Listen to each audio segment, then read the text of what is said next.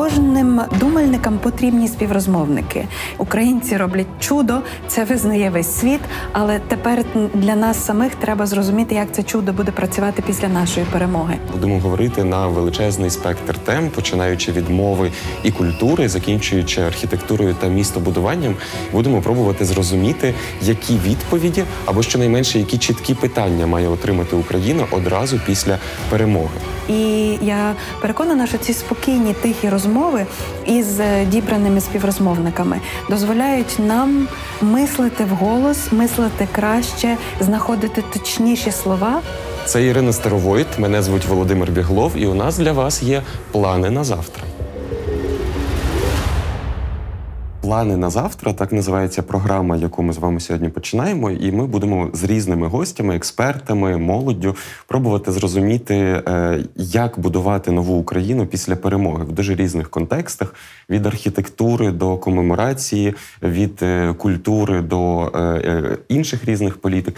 Але я вбачаю тут ризик, що чи потрібні ці розмови, чи не зарано ми про це говоримо? Тому що в час, коли відбуваються дуже гарячі події в різних е, точках в Україні, в час, коли люди страждають, помирають і, е, і, і так далі, чи доречно говорити сьогодні про майбутнє після перемоги, на вашу думку? Ну, по-перше, мені здається, всі е, війни за незалежність і ця також точаться насамперед за майбутнє. Ми ж не відвоюємо своє минуле. Ми відвоюємо право мати інше, альтернативне, краще майбутнє. І я думаю, що розум така сама гостра зброя. Леся Українка казала взагалі, що слово це її єдина зброя. Це не зробило її менш важливою в нашій культурній і політичній історії. Тому, якщо ми будемо говорити про майбутнє, це найважливіше, що ми маємо зараз робити в обставинах, коли в людей обрізані плани буквально на на одну добу чи на декілька діб. Ми допомагаємо їм відновити довге дихання. Ми допомагаємо згадати про те, за що власне ми боремося, і про те, що у нас обов'язково буде історія опісля, і цю історію опісля треба починати мислительно робити вже. Ми починаємо цикл програм е, план на завтра з теми, яка є достатньо широкою Мріє про Україну. І е, скажіть, чому е, саме цих гостей ви запропонували запросити сьогодні на цю першу тему? Тому що вони сміливі. Рішучі, один з них має більший досвід, інша має е, більшу, я думаю, перед собою ще далеку перспективу. І це дуже цікаво подумати про цю коаліцію поколінь, як можуть між собою українці, старші і молодші, з різних точок на мапі е, думати вголос, домовлятися про те, чим і яким має бути наше спільне майбутнє. Мріяти це дуже корисно. Мене звуть Володимир Біглов, це Ірина Старовойт, і ми починаємо мріяти.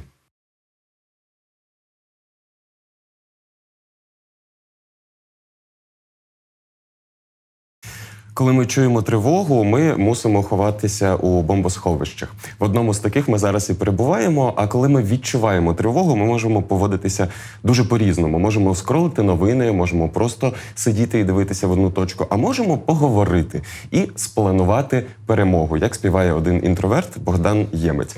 Е, плани на завтра так називається новий проект, який е, для вас будемо проводити. Ми Володимир Біглов і Ірина Старовит. Ми зібралися сьогодні тут у чотирьох трьох. І нашими співрозмовниками саме у цьому квартеті буде Ія Селезньова, культурологиня, аналітикиня, студентка Українського католицького університету, і Остап Сливинський, поет, філософ культури, віце-президент Українського пену. Говоритимемо про мрії, про майбутнє. Ми досить часто можемо чути останнім часом, що те, що відбувається в Україні, є так званим всеукраїнським майданом. Але нещодавно у подкасті Кляті питання на українській правді я почув, на мою думку, набагато влучніше визначення, що те, що ми бачимо сьогодні, це не просто всеукраїнський, це наш остаточний майдан. Ми сьогодні говоримо про мрії про Україну після перемоги. І одним з моїх питань, які я сподіваюся, ми спробуємо обговорити, буде таке: а чи можлива Україна після перемоги без майданів? Е, я може спробую е, включити включити якийсь якогось внутрішнього футуролога, хоча це дуже не, не дуже невдячна справа. Е, ми, Ми, напевно, дуже хотіли б Е, Україну без революції, але перестали її собі уявляти. Е, тому що е, е, насправді та Україна, яку ми зараз маємо, Україна дуже мобілізованого суспільства, е, активних, е, завжди активних до дії, такі, е, дуже е, добре організованих, чуйних, чутливих до реальності інститутів громадянського суспільства. Мені здається, в цьому плані Україна вже далеко попереду багатьох розвинених суспільств. Насправді, ми, можливо, самі ще не до кінця вміємо це оцінити. Е, Це все є е, результатом наших революцій, нашої нестабільності, турбуле- турбулентності, е, в якій ми перебували і перебуваємо. І е, з одного боку, стабілізація це дуже важливо, це дуже необхідно для це нормалізація всіх е, життєвих процесів, це заспокоєння і, і заспокоєння людей, і заспокоєння суспільства. Е, Це передумова конструктивної, конструктивного будівництва. Це передумова планування. Так, ми сьогодні намагаємося говорити про майбутнє всупереч всьому. Але на яке на яку перспективу ми, якщо так чесно е, собі зізнаємося, на яку перспективу ми думали впродовж минулих тижнів? Е, Напевно, е, після 24 лютого і впродовж ще двох-трьох тижнів ми не думали далі, ніж одна-дві доби. Наскільки в нас скоротилася перспектива? Це якщо дуже пощастить, так. А то, можливо, і кілька годин. І я відчуваю, буквально е, я починаю е, тактильно якось відчувати, як в нас видовжується ця перспектива зараз. Бо ми просто не можемо інакше існувати.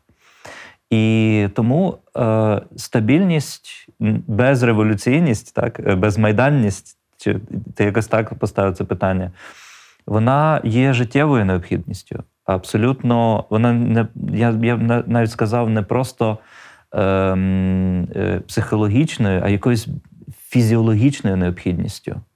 Людина не може не планувати майбутнього. Але з другого боку, е, це заспокоєння, це е, таке трошки розлінивлення суспільства.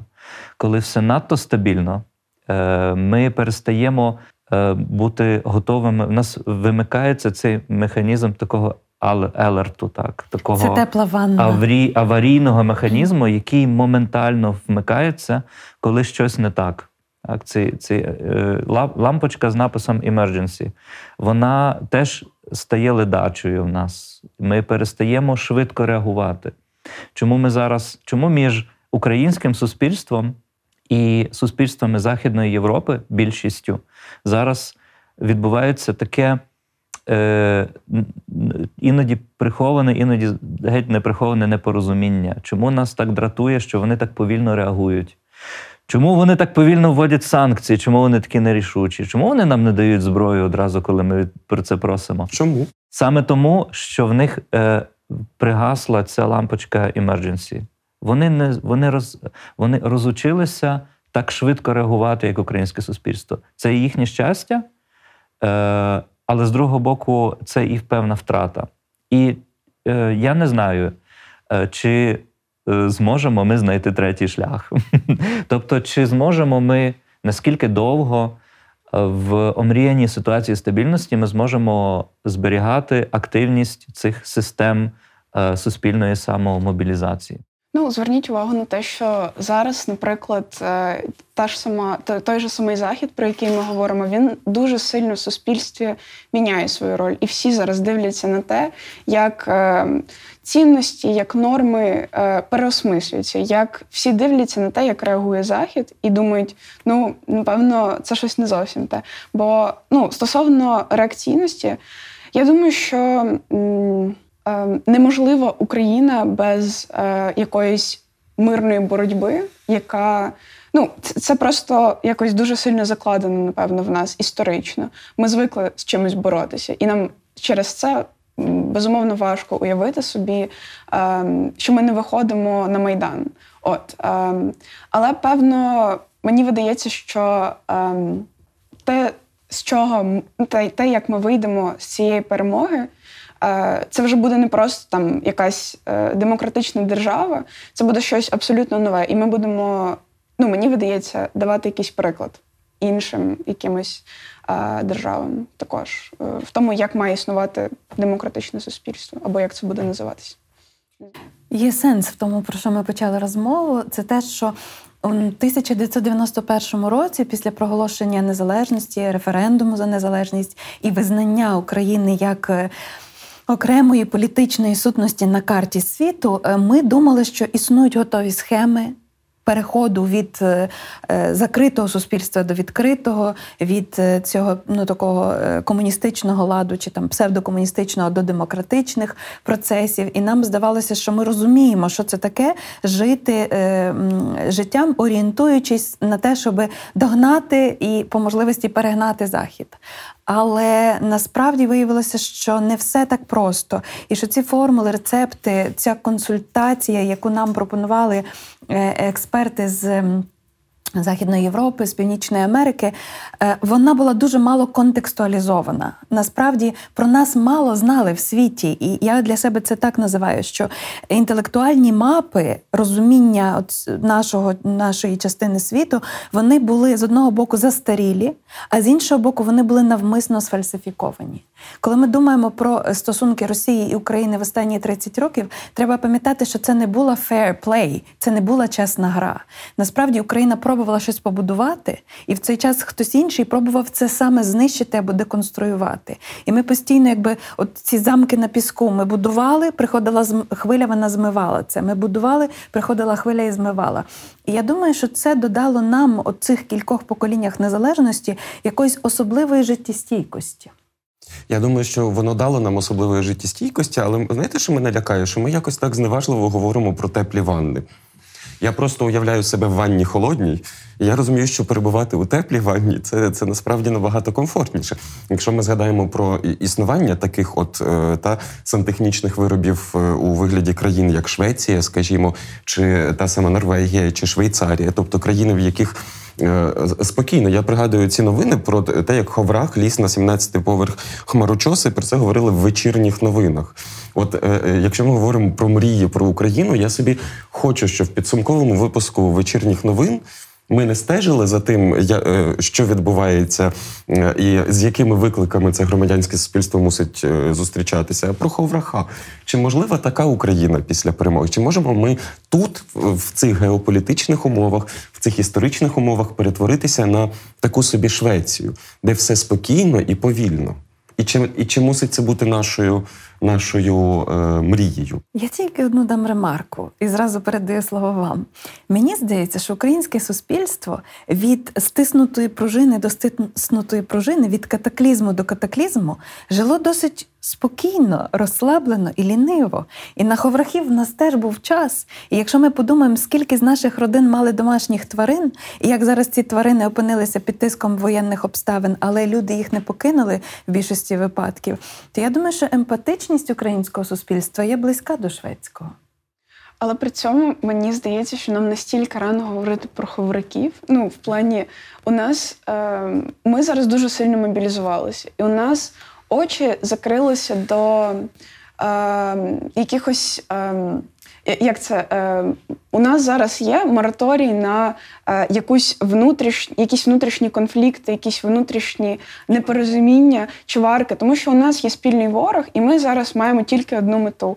От, але е, ми маємо дуже собі нагадуватися про те, що коли ця війна закінчиться і коли ми переможемо, у нас буде стільки роботи. У нас буде стільки, нам потрібно буде е, проводити абсолютно переосмислення того, хто ми є, тому що не ну ця війна не почалася просто так. Е, були і є конкретні персоналі, ці віли Медведчуків, які існують в нашій країні, про які ми зараз е, шуткуємо і згадуємо так абсолютно випадково, але насправді це все потрібно буде зовсім. Ну на це потрібно буде дивитися, і нам потрібно буде над цим провести дуже капітальну роботу перед тим, як говорити про ховриків, мені здається. Ну от е, я зразу поставлю тобі уточнююче питання. Тим паче, ти у нас е, представляєш молоде покоління, скажімо так. Але е, ну ти кажеш, нам треба буде переосмислити, хто ми є. І коли ти згадуєш про вілли Медведчуків, то я, е, старенький чоловік, згадую Межигір'я Януковича, умовно кажучи. Там ми теж були вражені, теж засудили, теж весело їздимо туди на екскурсії. Питання таке: а хто ми є? Ким, нам пора стати після перемоги? Ну, нам я думаю, що нам необхідно побачити просто оцю цілісність, яка у нас зараз є, і нам її треба зберігти. Бо якби зараз е, поруч ідуть і стоять люди мого віку, які там мають ну, е, дуже західні е, цінності, там е, ідеаль, ідеалізоване абсолютно бачення цієї країни в майбутньому. І поруч ідуть ну, люди, які росли в абсолютно інших умовах. От зараз це є, не знаю. Мені видається, що можливо якийсь діалог, не знаю.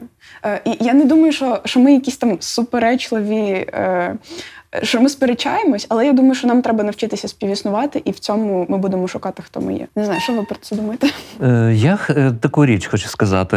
Е, Ми говоримо зараз про теплі ванни, і мені здається, що ніхто не засуджує, що тепла ванна це приємно і, е, і корисно, і зручно. І, е, вон, і це те середовище, в якому все проростає насправді. Так? Ем, Ми мусимо зрозуміти, можливо, ми не встигли це усвідомити ще, тому що дуже короткий був насправді період відносної стабільності, дуже відносної стабільності, зважаючи на те, що в нас весь час тривала війна з 2014 року. Тим не менше, ми, ми сьогодні згадували про е, мікроавтобус без одного колеса. Виявляється, без одного колеса, яким були і залишаються окуповані території, е, без одного колеса, яким е, був і залишається анексований Крим, е, Україна може нормально їхати, ну більш-менш нормально їхати. Е, усі ці роки між 14 і 22 роком ми їхали вперед, причому ми набирали швидкість. Е, в нас е, є ґрунт, тобто я би навіть інакше сказав, Україна це є ґрунт, в якому є всі потрібні зерна, засіяні вже. Це не глина і не суглинок якийсь, не пісок, е, який е, дощенту був випалений всіма е, злигоднями, історичними катаклізмами і, і, кривдами, яких ми впродовж нашої історії зазнавали. Виявляється, в нас є там всередині є все, що потрібно. Е, З е, насіння всіх потрібних рослин. І нам потрібно тільки трошки сприятливого клімату, трошки сонця, трошки дощу, не, заж... не надто жорстоке сонце, щоб нас не залило і не заморозило нічим. І коли настає буквально е, на кілька років сприятливий клімат, воно все починає проростати. Е, знаєте, я собі сьогодні вчора пригадав цю картинку, це, це фото десь із перших днів е, після російської агресії, з- зруйнована вулиця Києва, десь на оболоні, здається, чи не знаю точно де. І на, е, на тлі цієї перспективи е, зруйнованої Київської вулиці постер українського фільму Стоп Земля. Лук'янівка. Окей.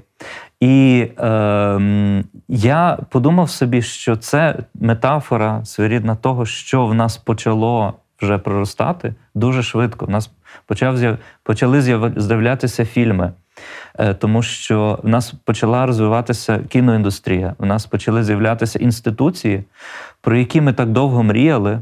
І ми навіть багато хто з нас не вірив в те, що в нас це може виникнути, що в нас може бути Український культурний фонд, що в нас може бути е, Український інститут книги, що в нас може бути Український інститут, культурна дипломатична установа, зроб, зроблена за зразком е, Британської ради Гете інституту чи Польського інституту. Виявляється, в нас це все було. Тобто, треба було тільки трошки сприятливого сонця і І сприятливої вологи. Так, щоб це все почало проростати. Тобто нам нічого не бракує. Ми не скалічене суспільство, ми не скалічена держава. Е, Хай нам е, в школі і в наших університетах е, втовкмачували, і багато хто і досі це робить, що ми вічна історична жертва, що нам бракує, що ми жили в таких жахливих історичних обставинах, що в нас немає ніг і рук. І ми мусимо весь час їхати на якому, за якимось пільговим тарифом і домагатися від усіх пільгового тарифу. Ми такі нещасні жертви історичної кривди. І мені те, що мені найбільше, більше за всі е, інституції, за всі фільми, за всі фестивалі, які, які в нас почали виникати, сп- почало подобатися в Україні впродовж останніх років після Майдану. Це те, що ми поступово перестали себе відчувати як жертва. Ми пос- нас почала кудись відходити ця самосвідомість жертви. І на превеликий жаль, я зараз скажу якусь таку страшну річ. В мене ж е, щоразу виникає дуже е, двояке відчуття, коли я чую е, співчуття до нас з боку е, дуже позитивно до нас налаштованих е, друзів і приятелів з, з усього світу. Е, вони нас шкодують, бо ми справді в жахливій ситуації, але е, ми, на нас знову, наче одягають е, цей костюм жертви. Це той костюм, це той одяг, з якого ми так хотіли вийти. І нам знову треба буде щось з цим робити.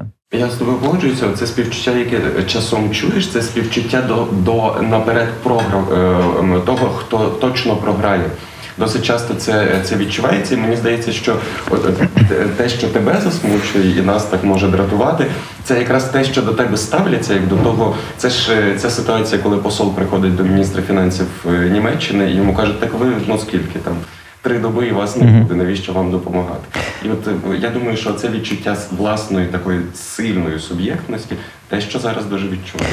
Е, є два насправді режими мовлення про Україну зараз у світі, які е, іноді співіснують, в деяких повідомленнях вони співіснують, і це нормально. Але коли вони розділяються, можуть виникати різні відчуття, не, не дуже комфортні. Про нас зараз говорять як про жертву, і про нас зараз говорять як про суспільство і державу, яка відстоює, е, відстоює себе і успішно захищається, яка е, відстоює не лише себе, але і ем, так, е, світовий лад. Так? Світовий лад заснований на демократії, пошануванні іншого, е, вшануванні прав людини і всіх цінностей, які, як ми віримо, є правильними. І коли ці два режими мовлення доповнюють одне одного, коли нас шкодують, але також і визнають те, що ми сильні, Ми боремося. сильне, ми боремося, ми сильне суб'єктне суспільство. Ми нам вдалося збудувати демократичні інститути, які зараз атакували саме тому, що це демократичні інститути, саме тому, що нам вдалося. Тобто нас атакували, тому що ми успішна держава, а не тому, що е, е, нам так не пощастило, і ми народилися не в тій частині світу, в якій комфортно жити. Ось коли ми, коли я чую, що м, так нас заатаковано, бо ми успішні, мені набагато комфортніше, ніж коли нас просто шкодують. Не, не аналітичне співчуття це не дуже е, хороший спосіб е, комунікувати, це не дуже хороший спосіб нас підтримати. Ну, я би в продовження тої теми хотіла сказати кілька слів про, скажімо так, пацифізм привілейованих. Це добре бути в таких суспільствах, де століттями немає війни. Добре бути в таких суспільствах, де століттями спадщина переходить від покоління до покоління, і наступні можуть тільки примножувати, тільки поліпшувати, тільки не знаю, в найкращий спосіб переосмислювати. А що коли майже кожне або кожне друге покоління має починати з точки ноль або навіть мінус площини? Це, на жаль, наша історія. І тому виходить, що оця наша сама життєстійкість, ця resilience, вона є якоюсь мірою захоплива. Вона є вища, ніж середня по, по Західній Європі і Центральній Європі. І наша історична пам'ять тут важлива, бо вона нам дає оцей, е, вона дає нам це довге дихання. Ми можемо сказати, так, було погано, але перед тим були трохи і кращі сторінки. Так, були сталінські репресії, але перед тим було наше відродження, яке все ж таки не вдалося до кінця знищити і затулити. І якщо ми будемо думати про таких людей, які для України щось значать, як політичні мислителі, як культурні мислителі, скажімо, Драгоманов, скажімо, Франко, Грушевський, вони вірили в Україну, якої вони не побачать. І може в українців є оцей такий внутрішній хороший альтруїзм, що ми будуємо на майбутнє, знаючи, що цими плодами, мабуть, скористаються наші внуки, чи там навіть не особисто мої внуки чи ваші внуки. Та? Але ми готові вкладатися в проект, який є більшим за нас, який є тривалішим за нас. А нація це і є проект, який є триваліший за кожне окреме покоління. Досить часто е, запитують, чого ти не виїдеш, так? І е, можна почути у відповідь: ну як можна виїхати, якщо в нас ще живі дисиденти, умовно, які зробили свій пас нашому поколінню, так? І ми не можемо, в нас в нас є м'яч, ми не можемо його лишити на полі і просто піти піти на трибуни і дивитися, що відбувається. Я не знаю, я відчуваю оцю таку відповідальність поколінь, про яку ви е, про яку ви говорите. Мені здається, що ми е, на наше покоління, ну наші покоління, окей, ми тут принаймні два. Два з половиною. Е, щасливі в тому плані, що е, я тут абсолютно е, Ірину підтримую і розвину трошки цю думку. Ми набагато щасливіші, ніж покоління наших там дідів, так, тих, хто працювали і боролися, і виборювали державу на початку ХХ століття. І вони напевно, в них була надія, але надія е, буває надія, е, яка е, іде всупереч раціо, так? Тобто розум тобі каже, надіятися немає на що. Але ти розумієш, що надія це єдине, що тебе мотивує, змуш, змусить тебе діяти. Тобто ти просто мусиш якось діяти. В тебе є твій відтинок біологічного існування на цьому світі, який ти можеш або просто змарнувати, або можеш вкласти, інвестувати його в щось, що тебе перевершить, що перевершить твоє покоління. Е, чим ти не зможеш скористатися, очевидно. І тут е, е, не знаю, величезний респект. Капелюх з голови перед усіма тими поколіннями, які готові були інвестувати себе заради того, чого вони чим вони не зможуть скористатися. І ми набагато щасливіші в тому плані, що ми вже користаємося цим. Ми вже встигли цим скористатися трохи. І коли ми переможемо, ми тим більше зможемо цим скористатися. Ми не працюємо на таку довгу фазу, яка не порівнянна з короткою фазою нашого біологічного існування на цій землі. Я буду мати питання до Ії, бо мені важливо також якось співмірити наші е, світовідчуття. От я вважаю себе ще тим останнім радянським поколінням, тому що до 16 років я жила в радянському союзі, і я навіть не могла взяти участь у повноцінному виході з нього, тому що ще не мала права голосу. І я думала про те, що мене виховували людиною, яка має не стільки приймати рішення про майбутнє, скільки приймати долю. І мої батьки не дуже могли мені допомогти в емансипації. Тобто, ну, наприклад, мій батько вважав, що хлопчики і дівчатка е, рівно люди, і, наприклад, я маю право на професію, маю право на те, щоб читати багато книжок і робити те, що я вважаю за потрібне в даний час.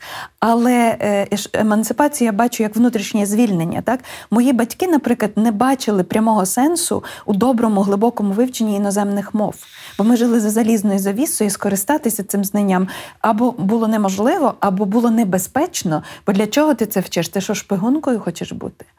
Натомість мій дідусь, який народився в Австро-Угорщині, який е, був е, дійшов до, до, до повноцінного віку в міжвоєнній Польщі, який потім пережив дві окупації, опинився вже на довший час в радянському союзі і в ньому помер.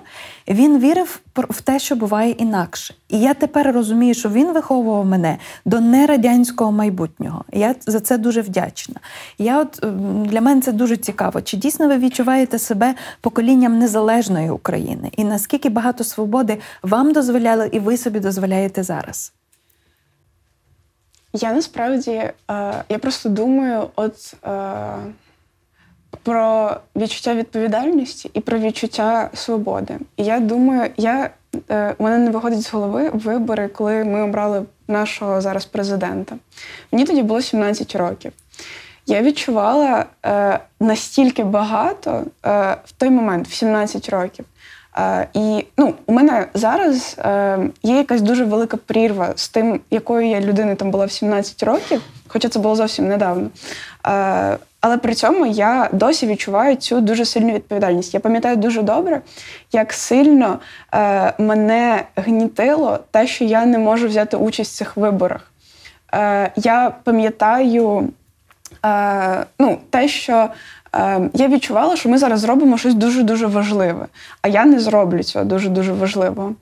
Е, І мені видається, що ця відповідальність, про яку ви говорите, е, це відчуття того, що ми е, якби. В якомусь сенсі залежні від цієї держави, і вона залежна від нас, це є якесь сучасне моє розуміння слова свобода, тому що е, ти не можеш бути якось просто свободним. Ти не можеш бути е, У вакуумі у вакуумі. Та, ти не можеш просто бути безвідповідально свободним, тому що е, тоді у тебе виходить немає ніяких е, тим, чим ти керуєшся. Бо для мене абсолютно принципово ти, тим, те, чим я керуюся в своєму там житті. Е, якісь мої основні е, принципи, основні ідеали. І вони всі зводяться до того, все одно, в якій я країні живу, що я хочу для свого майбутнього, для майбутнього там своєї країни, е, і що я маю зробити, ну, що від мене залежить. От, е, і це моє якесь е, розуміння свободи. Я думаю, що е, це абсолютно пов'язано з тим, в якій сім'ї я виросла, і в якій я виросла е, риториці про те, що я маю вибір, але я маю його зробити. Ну, тобто, І взяти за нього так, і я не можу бути безучасною. І, і це дає мені дуже багато надії і дуже багато якби впевненості е, в тому, що буде завтра. Бо я не відчуваю, що я просто відсторонена десь і дивлюся на трибуні, е, якби е, як світ е, кудись там скочується. Я розумію, що я оце зробила, і так воно буде. От якось так. Це я тут просто в захваті від цієї відповіді, тому що ну я вибирав Ющенка в третьому турі. У мене так день народження було. Мені було до третього туру 17, а потім мені стало 18 і пішов обирати. Але в е, але я би не зміг отак викристалізувати е, свою відповідь. Я ми швидше йшли вибирати Віктора Андрійовича, тому що всі пішли, і ми пішли. Та бо ми зі Львова, ми помаранчеві і так далі. Але от нас- настільки структуроване розуміння невід'ємності свободи від відповідальності. Ем, Я тут додам дуже, е, оскільки ми вже почали про вибори, якісь етапи так, е, цієї того е, суспільного дозрівання в Україні, дозрівання суспільства. Мені здається, що це справді можна виміряти цими нашими революціями, про які, про які ми починали говорити, так чи можливе українське суспільство без революції. Мені здається, це такі щоразу були ініціаційні якісь рубежі, які українське суспільство проходило на шляху побудови державних інститутів, е, недержавних інститутів громадянського суспільства. Ось так. Якраз не державна. Недержавних, так, інститутів громадянського суспільства. Е, тому що ем, е, в, в чому власне полягає е, громадянське суспільство? Воно полягає у, деле, у усвідомленні делегування влади, причому не просто делегування влади, а е, усвідомлені, так, що ми вибираємо, ми, е, ми надаємо певним особам повноваження представляти наші інтереси і зберігаємо за собою право контролю. Це дуже важливо. Але ще одна дуже важлива річ це диверсифікація влади. Ні в якому разі не допустити того, щоб влада зосередилася в руках однієї людини або не, не, невеличкої групи осіб, так як це є в авторитаризмах, так як є це зараз в Росії.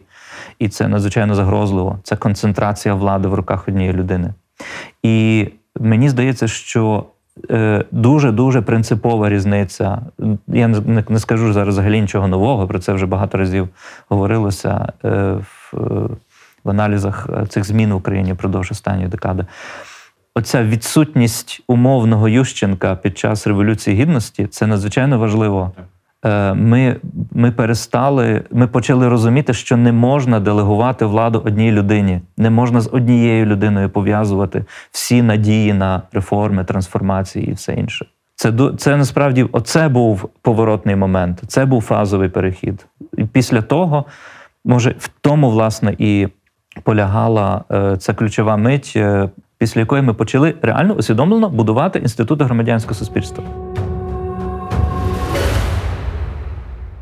Мій тато, коли вперше привіз мене в гори, звернув мені увагу, як там говорять, коли бачать, що людина працює. Ти проходиш по вулиці в селі, бачиш, що хтось над чимось трудиться. Ти кажеш, Боже, помагай. Мені це дуже сподобалося. Він каже: А знаєш, як на Житомирщині відповідають? Я кажу, як? Казали боги, щоб і ви помогли. Думаю, що це от сила нашої толоки української. Звісно, що це не можна весь час так співпрацювати, але під зовнішньою загрозою, під тиском обставин, ми дуже добре самоорганізуємося, і ми розуміємо, що великі справи не може зробити кожен поодинці, що це потребує великого колективного зусилля. І оце дивний інакший колективізм, ніж в авторитарних суспільствах, тому що це колективізм доброї волі. Я хочу тут З бути. вибору. Я хочу бути частиною цього, так? І я готовий віддати навіть більше, ніж від мене очікують, навіть більше, ніж я сам чи сама про себе знала. І це теж дуже цікаво, як ми знаходимо ці джерела внутрішньої сили. Про майбутнє, коли я зі своїми студентами говорю, то ми кажемо про цю найважливішу формулу, що майбутнє буває бажане, можливе і ймовірне. Бажане це те, яке ми хочемо його бачити. Можливе, це те, яке ми віримо, що може статися. Ця вилка між очікуванням і тим, що абсолютно неочікуване. І е, е, ймовірне, це е, власне це, що за теорією ймовірності, що найбільш е, скоріш за все станеться, якщо ми дивимося на цю дельту між е, абсолютно неможливим і абсолютно можливим. Так, от з нами зараз стається неймовірне, неможливе, але також і небажане. І це таке обнулення по всіх трьох параметрах майбутнього. З одного боку, це страшно, це загрозливо. З іншого боку, ну це непевність найвищої марки, найвищої проби. З іншого боку, ми в якомусь бульйоні сотворення світу.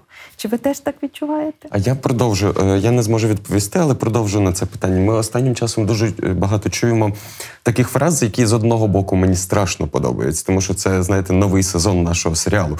З іншого боку, вони мені видаються такими часом надто самовпевненими. Особливо тут залежить від мовця чи мовиці, які це проголошують. А, а ще часом кажуть, що навіть е, е, Ванга про це говорила, і ті всі інші передбачальники.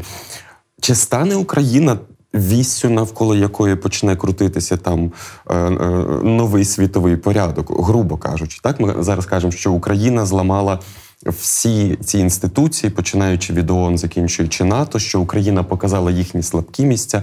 У мене от, от таке питання: чи станемо ми віссю? Я не погоджуюсь з тим, що ми їх зламали. Ні, ми тільки оголили їхню безпорадність. Ну я не думаю. Ну, мені здається, що е, Україна і була такою віссю. От Тімоті Снайдер недавно про це сказав. Перша світова, друга світова. Так, Перша світова, Друга світова. Ем, е, е, надія і е, поразка української державності. Насправді, е, українська державність, її е, про, в- частково, але не до кінця втілений проект про- так, Українська Народна Республіка. Це був, це був власне ключовий момент, е, який міг визначати, як далі е, покотиться доля Європи. І якби Українська Народна Республіка втрималася, е, якби українська державність стабілізувалася і втрималася, ми мали би зараз, очевидно, зовсім інший світ. Тобто, ми, ми е, мені здається, що е, ми, е, я знову не бажано, не, хотячи тут це слово жертва е, вживу, я дуже не хочу його, його вживати зайвий раз. Але ми в певному сенсі справді є жертвою цієї колоніальної політики в тому плані, що нас змусили повірити, що ми на маргінесах світової історії. Я тут тільки одну репліку додам. Тімоті Снайдер вразив мене в 2014 році в промові в Бундестагу оцією своєю думкою, що українці боролися не гірше ніж інші, пролили крові не менше ніж інші, проявили відваги і колективного зусилля зовсім не ні на йоту не менше, а може й більше ніж Польща, Румунія, Чехословаччина, які отримали цю свою е, політичну незалежність на початку ХХ століття. А наша історія була якби брутально і насильно призупинена.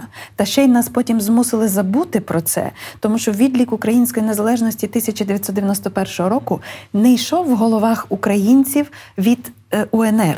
І це дуже цікаво, що це треба було багато років для того, щоб це для себе по-новому відкрити і Мгм. зрозуміти. Маєш рацію, е, е, Іро. Я- страшенно погоджуюся з тим, що великою е, помилкою. Е, не знаю, кого тут звинувачувати. Типу, нам, мабуть, нікого не буду конкретно звинувачувати. Просто уявимо так, скажімо так, великою помилкою нас було те, що е, там в 91-му, 90-му, 91-му, так, е, в цей ключовий момент з- здобуття України незалежності, ми недостатньо заакцентували на правонаступності, на цій тяглості.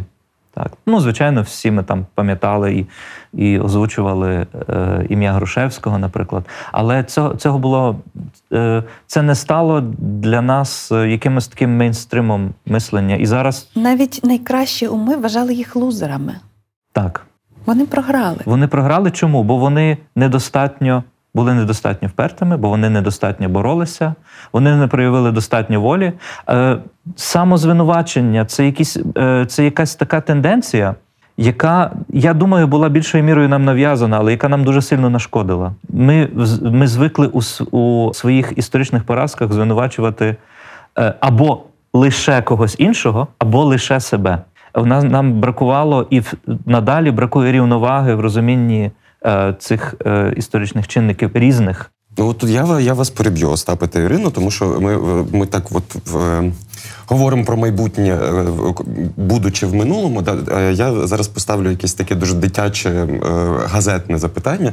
Але чи продовжуючи цю тезу про центр, про Україну як центр, ми там нам, нам сказав про це Тімоті Снайдер, та що все 20 століття ми насправді і були цим центром, навколо якого відбувалася історія. Окей. Тоді я переформулюю: чи можемо ми говорити, що після перемоги оця осьовість, ця центровість, ця українськість як достатня суб'єктність буде усвідомленою? Що тепер ніхто інший, ні, ні Росія, ні Польща, ні будь-хто інший, ні Тімоті Снайдер при всій моїй любові і до нього не будуть нам казати, хто ми такі. Що ми нарешті зможемо самі собі давати відповідь на це питання. Що бути українцем це оте і оте, що Україна це оте і оте, що ми не сіра зона між Євросоюзом і Азією. Так чи, чи буде оце? Я не хочу зараз вживати фізіологічні якісь там е, алюзії, але чи буде оця така тверда впевненість у цьому? Не травмована досвідом і скажи нам. Так, якраз я до, до її це питання було би доречно в першу чергу скерувати. Ну, я е, маю певну експертність в царині музики. Е, і те, наскільки ми зараз е, багато говоримо про нашу спадщину в розрізі сучасного, е, ніколи такого раніше не було. Е, те, що ми говоримо про те, що, наприклад, для нас е, у нас є абсолютно унікальний тенденція переосмислювати, наприклад, нашу е, народну музику. Е, ми про це говоримо зараз е, з абсолютною повагою і з абсолютним якимось таким захватом. От е, про це ні, ніде в світі я не бачила настільки багато інформації зараз. Е, Ми дуже сильно активізувалися в плані того, е, що ми постійно говоримо, як ми маємо себе показати зараз світ. Бо у нас зараз той м'яч вже метафора цього, цього запису. М'яч зараз у нас, Е, і ми ем, всі на нас дивляться зараз. Ну, хто, хто всі по- по-різному на нас дивляться, але якби всі на нас дивляться. Ем, і якби мені видається, що у нас є, в принципі, якесь сформоване бачення того, чим ми особливі. От, бо те, хто ми є, е, нам з цим розбиратися. Але те, чому на нас треба звернути увагу, ми це вже показуємо. От тому не знаю. Я не знаю, хто ми є. Я не знаю до кінця, хто я є особисто, хто ви є особисто. Там е, і хто українці є, бо, бо українці дуже дуже різні. От е, але не знаю. Я, я думаю, що е, ми будемо давати відповідь на це питання дуже ще довго, але дуже ну, з захватом, бо це те, що ми робимо зараз. А я би хотіла сказати, по-перше, що я відчуваю величезну енергію, яка зараз нуртує всередині українського суспільства. Тобто можна сказати, що е, це є цей момент, коли ціле більше за суму зусиль. У нас дуже часто ціле було менше за суму зусиль. Бо були якби протидіючі е, вектори. А зараз ціле є значно більше за суму зусиль, тому що ми ще маємо зовнішню підтримку, тому що є також цей момент якоїсь ну, відчуття моральної переваги, яку Україна зараз має. Якщо ми говорили про європейські цінності, які ми захищаємо, то я би сказала, що Україна зараз є зосередженням е, європейських чеснот. Тому що цінності треба чимось підкріплювати, їх треба жити, і і за них треба боротися, як ми тепер знаємо. Так, бо просто сказати, що ти сповідуєш певні цінності, цього буває замало, і це може бути якраз е, ознакою таких своєрідних подвійних стандартів, де мені не треба від себе ніякий кусок відщепити. Там я цінності визнаю. А де мені треба прям пожертвувати, ну ми ж не живемо в столітті, в якому треба жертвувати. Ну що це взагалі за риторика жертвування? І друга важлива річ, про яку мені теж йдеться, це те, що Україна зараз має щось таке, як лідерство смислу. І це треба не упустити, тому що навіть після Євромайдану до нас вже приїжджали світові е, лідери, дуже сильні, дуже харизматичні особистості, і казали, через 10-20 років українці будуть очолювати провідні е, світові інституції порятунку. Тобто, наприклад, там в місіях ООН, в місіях ЮНІСЕФ, в місіях Червоного Христа, в місіях ЮНЕСКО і так далі будуть українці, тому що ви можете не тільки Е, самі робити це колективне зусилля. Ви можете навчати інших, ви можете пояснювати і під, е, підсвічувати інших у їхніх поки що розпорошених чи незавершених зусиллях зміни на добре. І цього за 10 років не сталося насправді. Чому? Тому що в Україні також е, в силу певних геополітичних обставин пішов якби внутрішній відкат, і ми б могли сказати, що у нас триває одна незавершена революція. Мені важко сказати, чи вона дійсно триває з 917 року, золотого гомону, який описав Тичина, чи це все-таки вже зусилля революції на граніті, потім помаранчевої революції, потім е, е, майдану. Але ми бачимо, що Дуже багато наших досягнень були якби ем, знищені, анульовані, осмішені, обнулені. І навіть нами самими, тому що ми кажемо, ну де ж ця енергія і де ж ці плоди, де ці результати. Але, мабуть, треба теж розуміти, що столітнього масштабу зміни не робляться ні за один рік, ні за 10 років. І тому е, оця от е, ситуація нової української незалежності це з одного боку багато, а з іншого боку, ну це на такий масштаб, як ми робимо зараз подвиг, це ще дуже дуже мало. І я думаю, що е, зараз ми маємо величезну повагу від цілого світу. Е, того світу, в який ми хотіли інтегруватися, не від Індії, не від Китаю, але від е, країн Західної Європи, від північної півкулі в Америці, від Японії, від Австралії. І це мене дуже тішить, тому що, наприклад, японці нам кажуть, так, ви маєте величезні втрати. Ви маєте неймовірні зараз ем, випробування. Але згадайте, ми мали Хіросіму і Нагасакі, ми відбудувалися, і ми маленькі. А Україна порівняно з нами це дуже ресурсна, дуже потужна країна. І в цьому відношенні це ми бачимо, як зараз обрізаються шматки української землі, як окуповані території відчужуються на якийсь короткий час від нас, і як нам вже їх бракує. А перед тим ми жили якби трошки більш розслаблено. Не всі українці бували в усіх обласних обласних центрах України. Я знаю багатьох, які зараз шкодують, я ніколи не був в Херсоні та чи там в великих містах. Я ніколи не був в Маріуполі. А коли я поговорила з студентами, яким 18-19, третина з них має свій особистий дотик до Маріуполя. Особистий. І для мене це теж якась нова якість стосунків і нова якість інтеграції всередині України. Так, до речі, цей це теж е, дуже важливий процес, який мені здається інтенсивно відбувався саме після революції гідності. Ми почали відчувати себе як один організм. Зараз е, в мене є така знайома, яка десь тижні два тому сказала мені таку річ: ось я відчуваю, як моя країна мене болить фізично.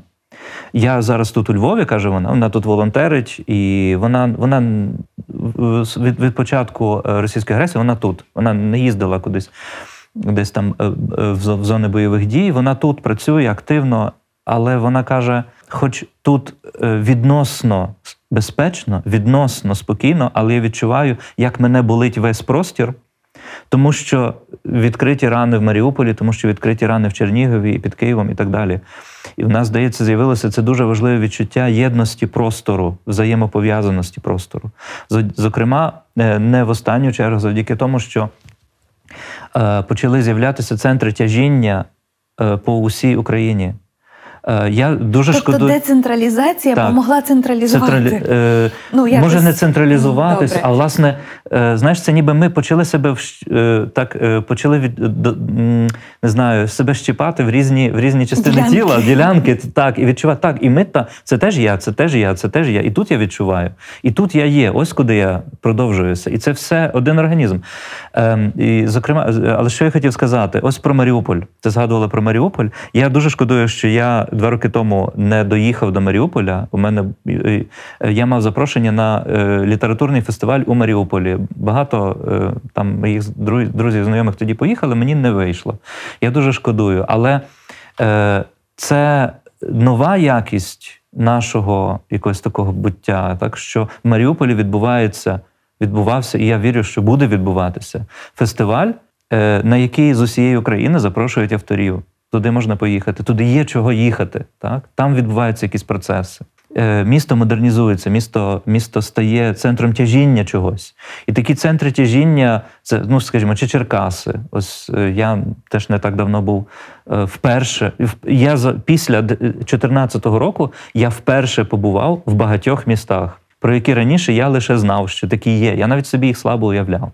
Це дуже важливий процес був запущений. Але я би ще хотів повернутися до тої теми, яка, е, яка звучала ось в, в репліці Ірини про ем, те, чим ми є важливими зараз в перс- перс- перспектив, в перспективі європейських цінностей, цінностей демократичного світу.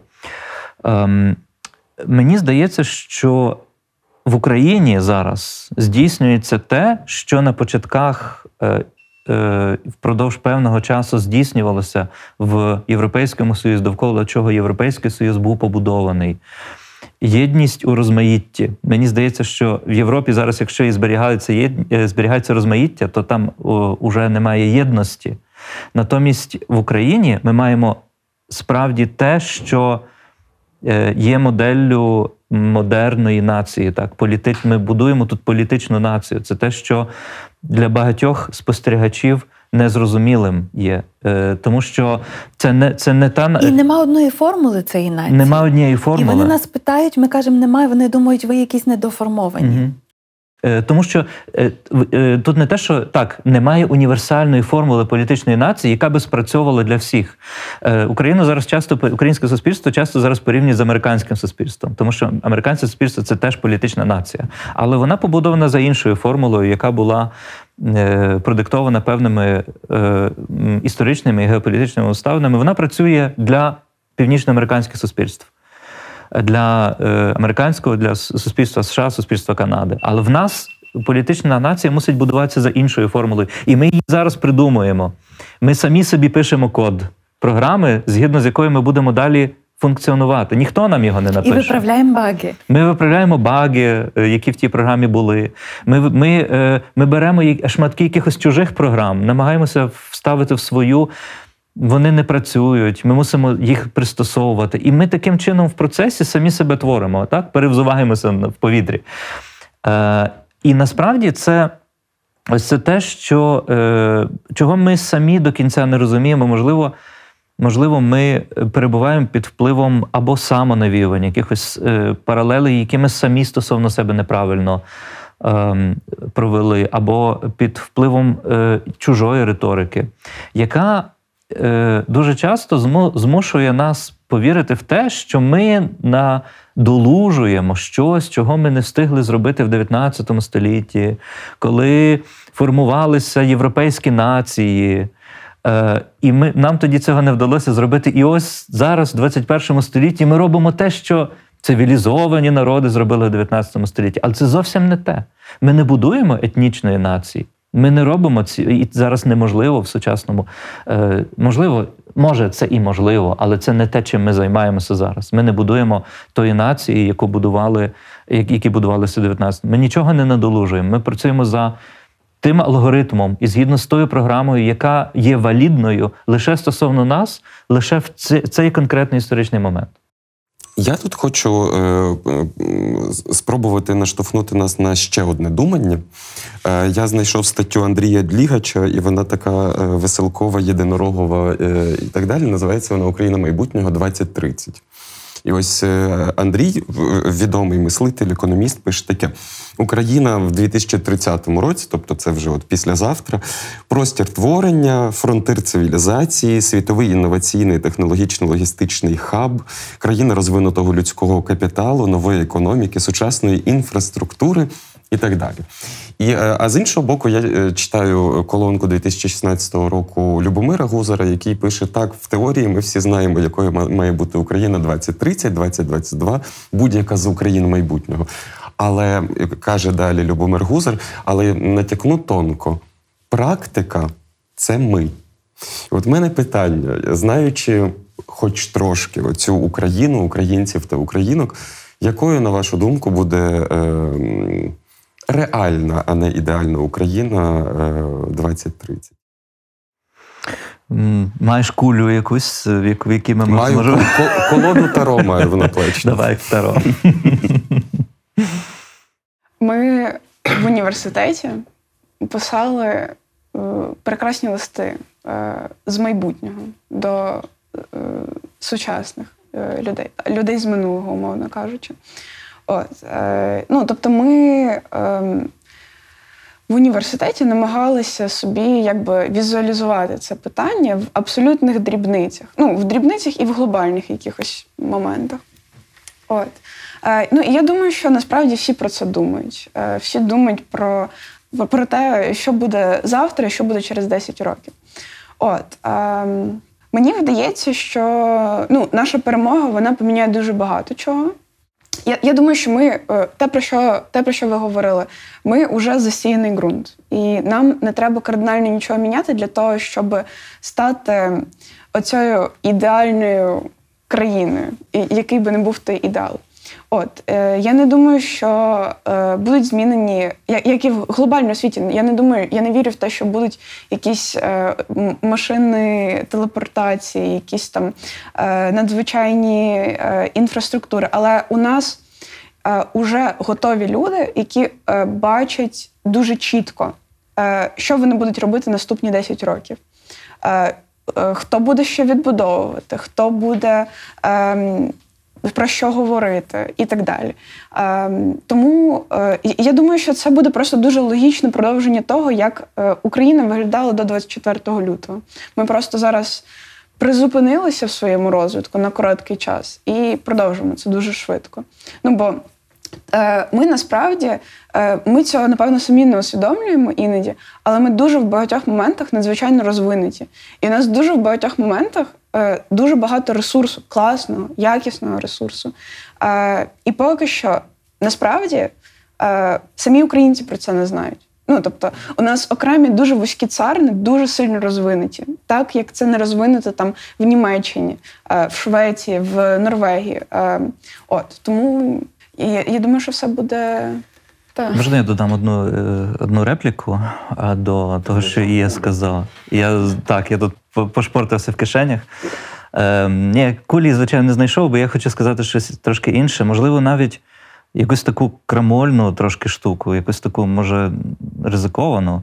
Е, тому що е, це може звучати так, ніби я шукаю позитиви у війні. Звичайно, їх немає. У війні немає позитивів, не будемо себе обманювати. Але е, нас під, після, е, після перемоги чекає відбудова. А відбудова це дуже важливий процес, який страшенно мобілізує і солідаризує.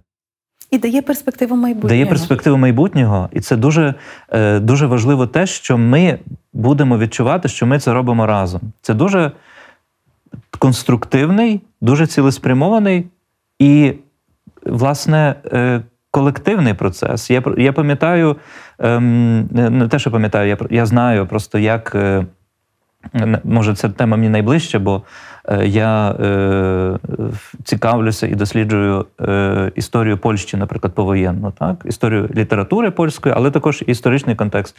Дуже важливою була окей, це була комуністична Польща, Бог знає.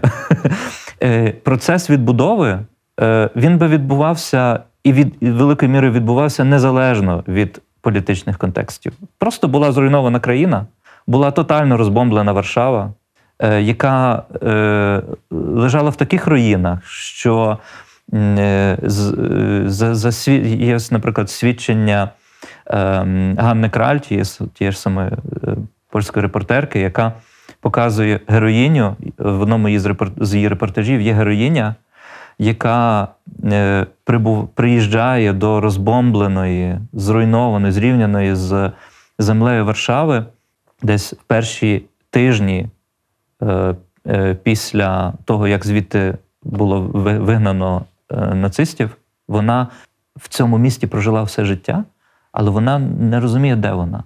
Вона заблукала, вона в перші ж хвилини заблукала, тому що немає жодного орієнтиру, за яким вона могла би е, визначити, де вона перебуває. Вона питає якогось перехожого, де, е, як мені пройти туди-то і туди-то на алеї Єрусалімській. А він каже: Ні, немає алеї Єрусалим, тепер це вулиця Сталіна. Тобто все помінялося. Е, Все потрібно було піднімати з руїн. І це була колективна місія всього народу, незалежно від того, що це відбувалося. Але там. дуже творча місія. Дуже творча. Бо підняти з руїн не означає зробити таким самим, як воно було. Абсолютно. Я до цього це я й маю на увазі. Ми будемо від ми не будемо відновлювати те, що було. Ми будемо неминуче будувати щось трохи інше, щось більш наше, щось, що більше відповідає нашим сучасним актуальним потребам. Ці е, зруйновані міста ми будемо будувати зручнішими зараз для нас, такими, які більше відповідають нашим запитам. Це питання мене дуже мучить, і я просто е, хотіла для себе теж знайти якісь точки опори, і я нарила таку інформацію, що існує світова асоціація міст мучеників. Тобто це зруйновані міста. Ті, які один раз чи два рази е, в своїй історії зазнали дуже значних руйнувань. До них належить, наприклад, Герніка, до, до них належить Ковентрі, до них належить Варшава, до них належить Дрезден, до них належить е, Сайгон, теперішній Хошимін у В'єтнамі. Так? І це дуже важливо. Всі ці міста відновлені. Немає жодного, яке би завмерло. І не захотіло відбудуватися, або не знайшлося ресурсів, не знайшлося людей, які сказали, ми це зробимо. І, мабуть, дуже важливо те, що майже завжди знайшлася якась нова історія цих, цієї спільноти, і місто це все-таки насамперед люди. І так як е, Володя пробував сказати, е, коли ми говоримо про мрії, про майбутню Україну, то це є мрії конкретних людей, е, це є мрії конкретних спільнот. І мені в Україні найбільше подобається те, що ми зараз є спільнотою спільнот. Ми не є спільнотою, яка складається з хаосу, чи з уламків, чи з людей абсолютних індивідуалістів, що мені здається, є зараз проблемою в деяких західних країнах. Ми є люди балансу, ми є люди пропорції між моєю свободою і нашою свободою, між моєю мрією і нашою мрією. І ми здатні до перемовин, ми здатні до ем, спільної якоїсь спільних пошуків, і ми здатні до емпатії. Я з величезним зацікавленням прочитала ем, недавню статтю Пітера Померанцева в The Economist, де він пробував відповісти на питання, на яке зараз всі хочуть відповісти, в чому помилився Путін. І він розказав про е, дослідження, яке вони ведуть вже три роки в різних куточках України, де вони пробували не тільки зрозуміти, чим Україна різна, але і чим що які об'єднуючі фактори, що може бути тими маркерами чи лакмусовими папірцями, що воно все-таки тримається купи, що воно має доцентрові сили, а не лише відцентрові. І він каже: ми відкрили те, що нам і так було вже ясно: ніякого поділу на схід і на захід не існує. І не існує ніякого поділу на україномовну і російськомовну Україну. Набагато все складніше, і вони там собі оприділили чотири групи людей, які мають трохи інше запліччя і мають трохи іншу візію майбутнього України. Деякі е, розуміють, що вони себе там знайдуть, деякі думають, що вони вже занадто старі, щоб починати спочатку. Але він сказав, що нас вразило. Коли ми зводили в одній кімнаті, в одному просторі на 2, 3, 4 дні людей, які репрезентували оці різні групи українців, політичних українців, ми бачили, вони заходили зовсім наїжаченими, і вони заходили дуже стереотипізованими. Але коли вони починали розмову, Коли вони починали довідуватися більше про аргументи одні одних, вони були страшно емпатичними. Вони казали, ладно, це ми можемо прийняти. Ну а ви можете прийняти, що нам треба оте і оте? І ті казали, так, ми це цілком розуміємо. І він каже: я побачив зріле суспільство. Суспільство, яке є різним, різновекторним, але яке може домовлятися заради спільної мети, може йти на поступки і може йти радо на ці поступки, розуміючи. Важливе, і це абсолютно цим можна пожертвувати. А оце важливе, і вони вважають це важливим, і ми вважаємо це важливим. І тому це для нас справді є шанс спільного майбутнього. Як зараз подолати е, е, цей, цю інерцію мислення про дві України? Е, це не риторичне питання, тому що справді е, я в зараз, після 24 лютого, мені доводилося е, говорити з багатьма західними журналістами, і в кількох розмовах звучало це питання: а що ж зараз з двома Українами? Ось у вас вже такі поділи, так? Чи справді Україна зараз розвалиться на дві половини? Так? І мене ж мене ж мене колись я реагував на це спокійніше, стриманіше. Ще раніше мені здавалося, що справді Україна розділена на дві половини. А, зараз А мене ти б'єш. тіпає. Зараз мене ті... ну, е, ще трохи я почну бити. Просто зараз я просто досить різко реагую на це питання. Мені здається, що зараз про це говорити це лити воду на лише один млин, на млин російської пропаганди.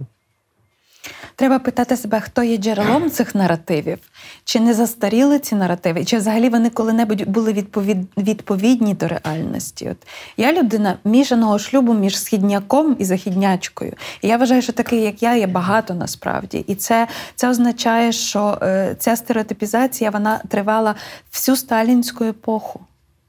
Е, Вони з одного боку поглинули цю частину України, яку вони називали Західною, але з іншого боку, вона стала їм кісткою в горлі. І про це думав також Черчилль. Що буде, коли ця, е, значить, Балтійські країни приєднаються до Радянського Союзу, до радянського проєкту, Західна Україна приєднається до УРСР, Західна Білорусь до, до е, Білоруської СР. Що буде? І хоча вони тут репресували або знищили кожну десяту людину, тим не менше певні ну, історичні досвіди і певні світоглядні принципи вони насправді були спільними для західних українців і для е, е, українців великої України. Врешті-решт, УНР і ЗУНР хай короткий час, але були об'єднані в одну державу. І люди мали спільні аспірації і мали спільні візії майбутнього. Мгм. І коли би їм вдалося відновити ці ну не сфальшовані наративи, так відновити ці е, очікування. От ми говоримо про майбутнє України, але ми зараз є версією, яке було майбутнім для людей на початку ХХ століття. Ми теж є чиїмось майбутнім і сподіваюся, не таким же кошмарним. Але тим не менш, е, ну ми не маємо заперечувати того, що ну мені видається, що взагалі багато українців стали самостійно жертвою оцієї риторики про дві України. І це спричинило не те, що було дві України, а те, що було все одно певне. е, Певна стереотипізація і певне ставлення однозначно. Е, Але е, повертаючись до того, про що говорив Остап, про е, ну якби не шукаємо зараз якісь позитивні штуки в війні, їх не існує. Але те, що ми не можемо заперечувати, е, це те, що ця війна спричинила. Е, те злияння, якого ніхто не планував заходу і сходу. Те, що зараз зі сходу люди їдуть на захід, і вони змушені сидіти в цій кімнаті, е, як в тому експерименті, чотири людини. Тільки зараз це мільйони людей, які змушені перебувати дуже в тісному просторі на одній території, і вони змушені. ем, вони, вони змушені притримуватися цього мораторію на конфлікти. Вони змушені бути мобілізованими, і вони змушені побачити. Вони змушені ем, ну, якби подивитися в очі тому, що вони один народ і що вони дуже дуже схожі. Хоча їм там умовно все життя і багато поколінь казали про те, що це не так. Тому що ну я е, при тому, що також знаю багатьох людей, які там. Е, мають е, абсолютно там нейтральні позиції, е, але я знаю також людей, які е, вірять в дві України. І зараз, мені здається, ці люди абсолютно поміняли свою думку. Ну тобто, що Україна просто одна, і всі ми українці. І Я називаю це зіткненням з реальністю. Тобто стереотипи можуть витати в повітрі, вони можуть бути корисними тоді, коли їх ніхто ну так по-серйозному не тестує на, на справжність. І оце от відчуття, що ми могли жити в світі, який був дуже м'яким в сенсі пошуку правди, бо він казав, існує багато правд. І якоюсь мірою у звичних мирних обставинах це цілком нормально, що існує багато правд, тому що є суб'єктивність наша людська, є наш особистий досвід і є спосіб розказати. І ми знаємо, що навіть коли стався якийсь злочин і опитують свідків, то майже кожен свідок чи свідка трохи по-іншому розкаже цю історію. І з цього ми робимо вигляд, е, робимо висновок, що реальність вона дуже складна і вона є складною. Але е, існують ці випробування, де вже складність відходить на другий план, тому що ти мусиш визначитися просто, що є заради життя, а що приносить смерть, що є справедливим, а що є критично несправедливим, і що ем, що є власне е, ну, запасом майбутнього, а що є отим мертвим минулим, яке зомбічно хоче за ноги нас втягнути в, в історію, якій ми більше не належимо. Я собі е, недавно подумав про те, що якщо справді Путінові йдеться про те, щоб е, концепція двох Україн стала реальністю, то найгіршим способом це зробити реальним було напасти на Україну. Тобто, якби він лишив Україну в спокої, було б більше шансів. Що е, ці, е, ну, ми там любимо про себе жартувати, що ми, що в нас там троє гетьманів і таке інше. Е, я я все-таки вірю, що ми внутрішньо долаємо ці суперечності, які з ні звідки беруться, е, і теж інтегруємося, і, і це природний процес. Але найгіршим способом було е, завдати нам зовнішньої агресії перед лицем, якої ми так мобілізувалися, як це не було ніколи в українській історії. Абсолютно ніколи це для нас теж винятковий історичний момент.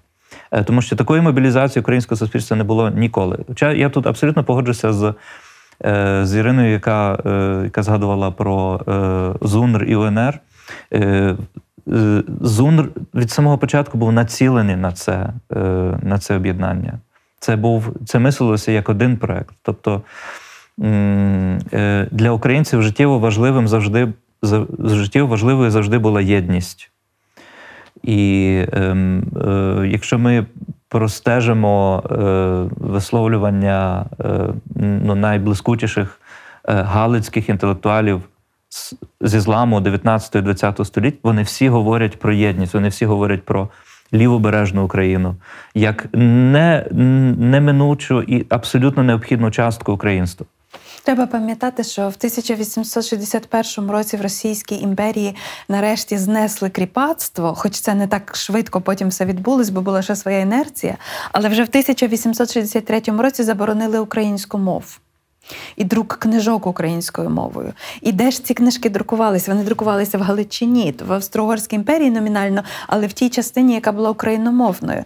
І тому, хоча нас так довго ділили, і між нами, наче був цей справжній кордон, але культурний простір насправді був досить досить е, щільно підтримуваним. І це це нам додає власне тої е, важливості, що в нас завжди був запасний варіант. Наприклад, е, Академія наук не могла бути українською в Російській імперії, але було НТШ тут, у Львові, яке функціонувало як субститут Академії наук, або там певні літні школи, які робив Грушевський і Франко разом із своїми партнерами у е, е, Київській громаді, або якісь там інші проекти, які підспудно все-таки нас зшивали докупи. І це це тепер треба відкривати з новою силою. І це треба.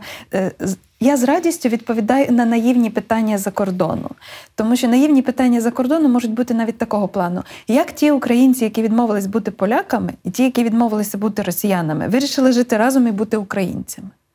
Хтось може сказати, ну яке глупе питання. Насправді це дуже важливе питання української історії, тому що українська ідентичність кінця 19-го, початку 20-го століття починає бути не спадковою, а ідентичністю за вибором. І те, що нас в школі, ну принаймні мене ще вчили Василя. Симоненка можна все на світі вибирати сину, вибрати не можна тільки батьківщину. Як я можу це розказати своїм студентам, якщо вони люди вільного світу, знають мови, мають хороші голови і можуть поїхати жити куди захочуть і мати нову батьківщину? Але Декотрі з вас і декотрі з нас вибрали бути тут. І більшість із нас щасливі своїм вибором, тому що так виявилося, що наші зусилля і наші життя не були потрачені надаремно. Я зараз маю від, ну, відчуття, що я зробила найкращий життєвий вибір, коли вирішила колись давно залишитися в Україні. І це ну, такий прекрасний момент. Знову ж таки, він дає дуже багато натхнення. Він дає ту річ, про яку я хочу сказати, в 1970-х роках Норвеги відкрили е, нафтові родовища і газові родовища навколо своєї країни на шельфі. І це дало їм новий виток цивілізаційний, новий ресурс, завдяки чому вони могли побудувати дуже ефективну, дуже технологічну і дуже заможню, благополучну країну. Так от, у 2022 році українці відкрили неймовірне родовище, і це родовище це людський капітал.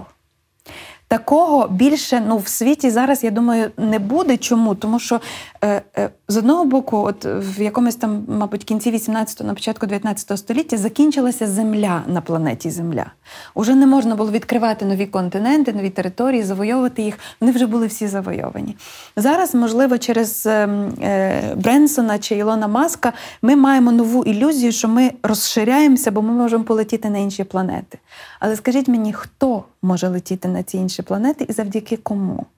Корольов подолав гравітацію, в тому числі і сталінську гравітацію, запустивши е, супутник, а потім запустивши е, космічний корабель. Але увага, він зробив це все-таки не за Сталіна. Може, він і мав вже всі ці формули за Сталіна готові, але він зробив це в відлизі, в момент, коли Хрущов був при владі, і коли насправді ну, багато людського творчого генію було наново урухомлено. І зараз ми маємо цей унікальний момент, коли українці, які і так креативщики, українці, які і так стартапери, вони мають умови, які ну, сприяють, які є ми вільні люди у вільній країні. Ми ніколи ще не були такими продуктивними, як коли ми відчуваємо себе вільними людьми у вільній країні. Я тут звернув увагу е, на те, на те, на слово, яке синонімічно з'являється постійно це єдність. От навіть коли ви кажете про те, що ми відкрили родовище е, з людьми, з людським капіталом, то е, е, це справді вони можуть бути ефективними і вони можуть бути Україною тільки у єдності оцих спільнот, у спільнотності спільнот.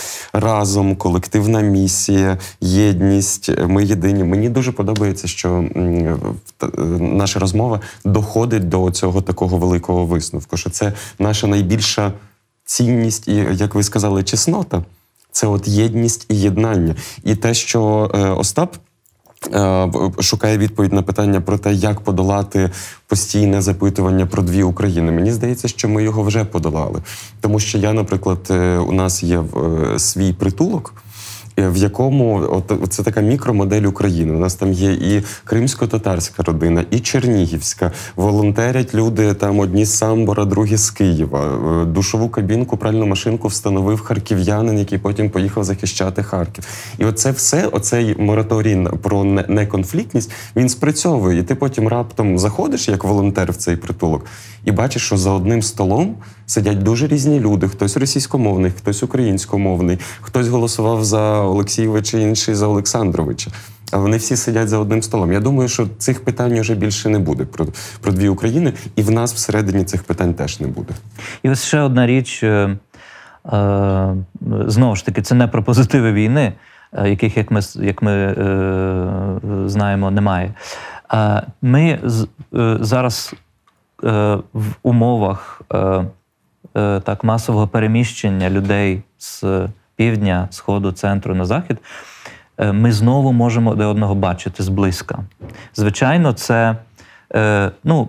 Ми знаємо, що е, майже щодня читаємо про якісь дрібні там суперечки, щось таке. Це ексцеси, які, мабуть, неминучі. Так?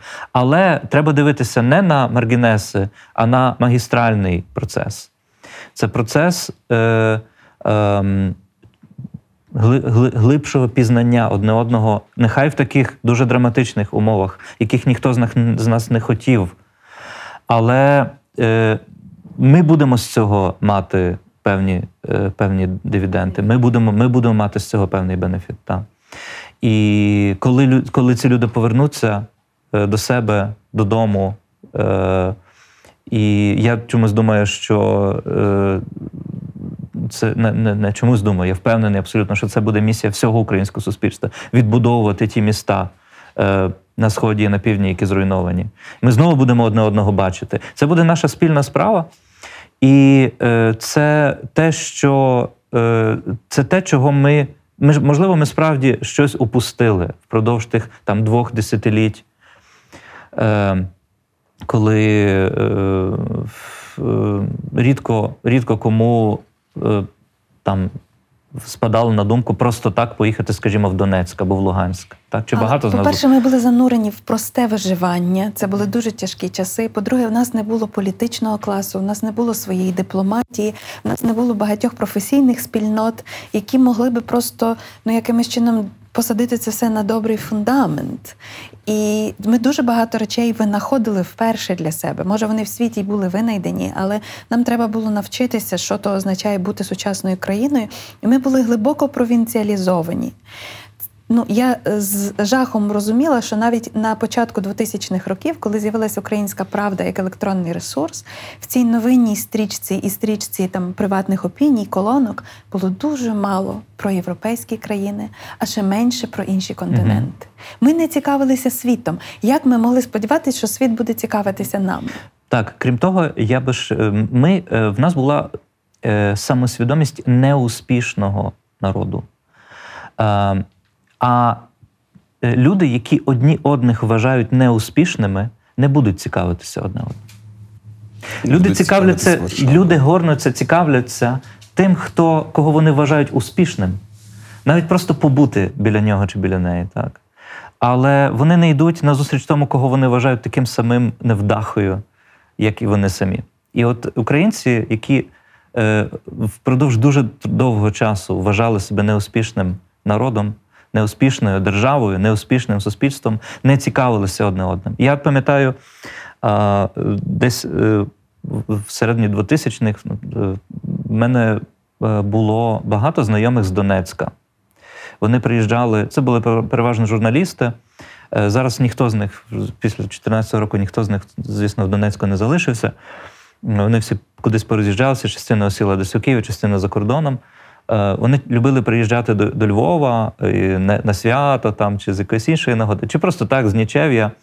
Е, Ми ходили, е, пили пиво з Каву. дерунами, пили каву і е, запрошували, щоб вони знову до нас приїжджали. Вони знову до нас радо приїжджали, але вони жодного разу не запросили нас до себе. Е, Ми якось і не напрошувалися особливо, але і вони не робили цього кроку назустріч. Я е, ніколи їх не, не питав вже і постфактум, чому так сталося. Але мені здається, що тут, власне, була оця така якась. А що ми можемо показати одне одному так? Що вони нам там можуть показати, наприклад, що е, цей комплекс, е, оце те, те, що е, Ірина казала про ту провінційність, яка е, е, не дозволяла нам не просто розвиватися, а не, не не дозволяла нам пізнати себе. Ось в чому. Е, Можливо, найбільша проблема була цієї нашої маргінальності. Ми, ми, ми не розуміли, хто ми такі, перебуваючи в затінку великою мірою самих себе. Та, але ми вже настільки почали викорінювати це собі, мені здається. Е, у мене я просто, от ви розказуєте, і я сиджу, думаю про у мене є знайомий, якийсь з Калуша сам, з Західної України. Е, він 24 лютого поїхав в Харків захищати Харків. Чого? Ем, Це його країна. це його країна. І він, е, я, я, я, я з ним говорю і питаю, Влад, чого ти в Харкові зараз? Він, він мені каже: ну я відчуваю потребу зараз тут бути. Тут зараз небезпечно людям, я хочу щось допомагати. Е, і він планує там залишатися. І він планує е, відбудовувати там конкретні якісь е, штуки в цьому місці, в цьому регіоні, до якого він там не має. Якби ніякого умовного відношення, бо там у нього сім'я з Калуша. Ну, е, і це для мене настільки е, обнадійливо якось. Ну, бо е, я абсолютно погоджуюсь з тим, про що ви говорили, що ми не були зацікавлені якби, в тому, щоб їздити. Я ніколи не була в Маріуполі і ніколи не цікавилась Маріуполем, відверто кажучи. Е, але зараз у мене абсолютно перевернулося це бачення українських міст, українських людей і того, що я маю знати ну, якби для того, щоб ми могли називатися ну, народом, нацією. Якось так. Дякуємо всім за розмову. Дякуємо вам, що були з нами інтернетно і слухали нас. І я думаю, кожен виніс якусь свою одну-дві головні думки, думки, які зразу перейдуть до дії. Володю, а вас це яка? Ну, я вже про це говорив і під час нашої розмови, і це мене дуже надихає і навіть десь заспокоює. Ми дуже часто використовували слова спільно, разом, колективно. І я е, хотів зауважити на тому, на чому ви наголосили, що йдеться не просто про спільноту, так яка чимось об'єднана, а йдеться про спільноту спільнот. І напевно в цьому найбільша унікальність, і в цьому те, що може заспокоювати нас. Ми дуже різні, але але ми маємо нав- навколо чого об'єднуватися. Це дуже круто. А який ваш away з цієї У нас є майбутнє. Це вже важливо.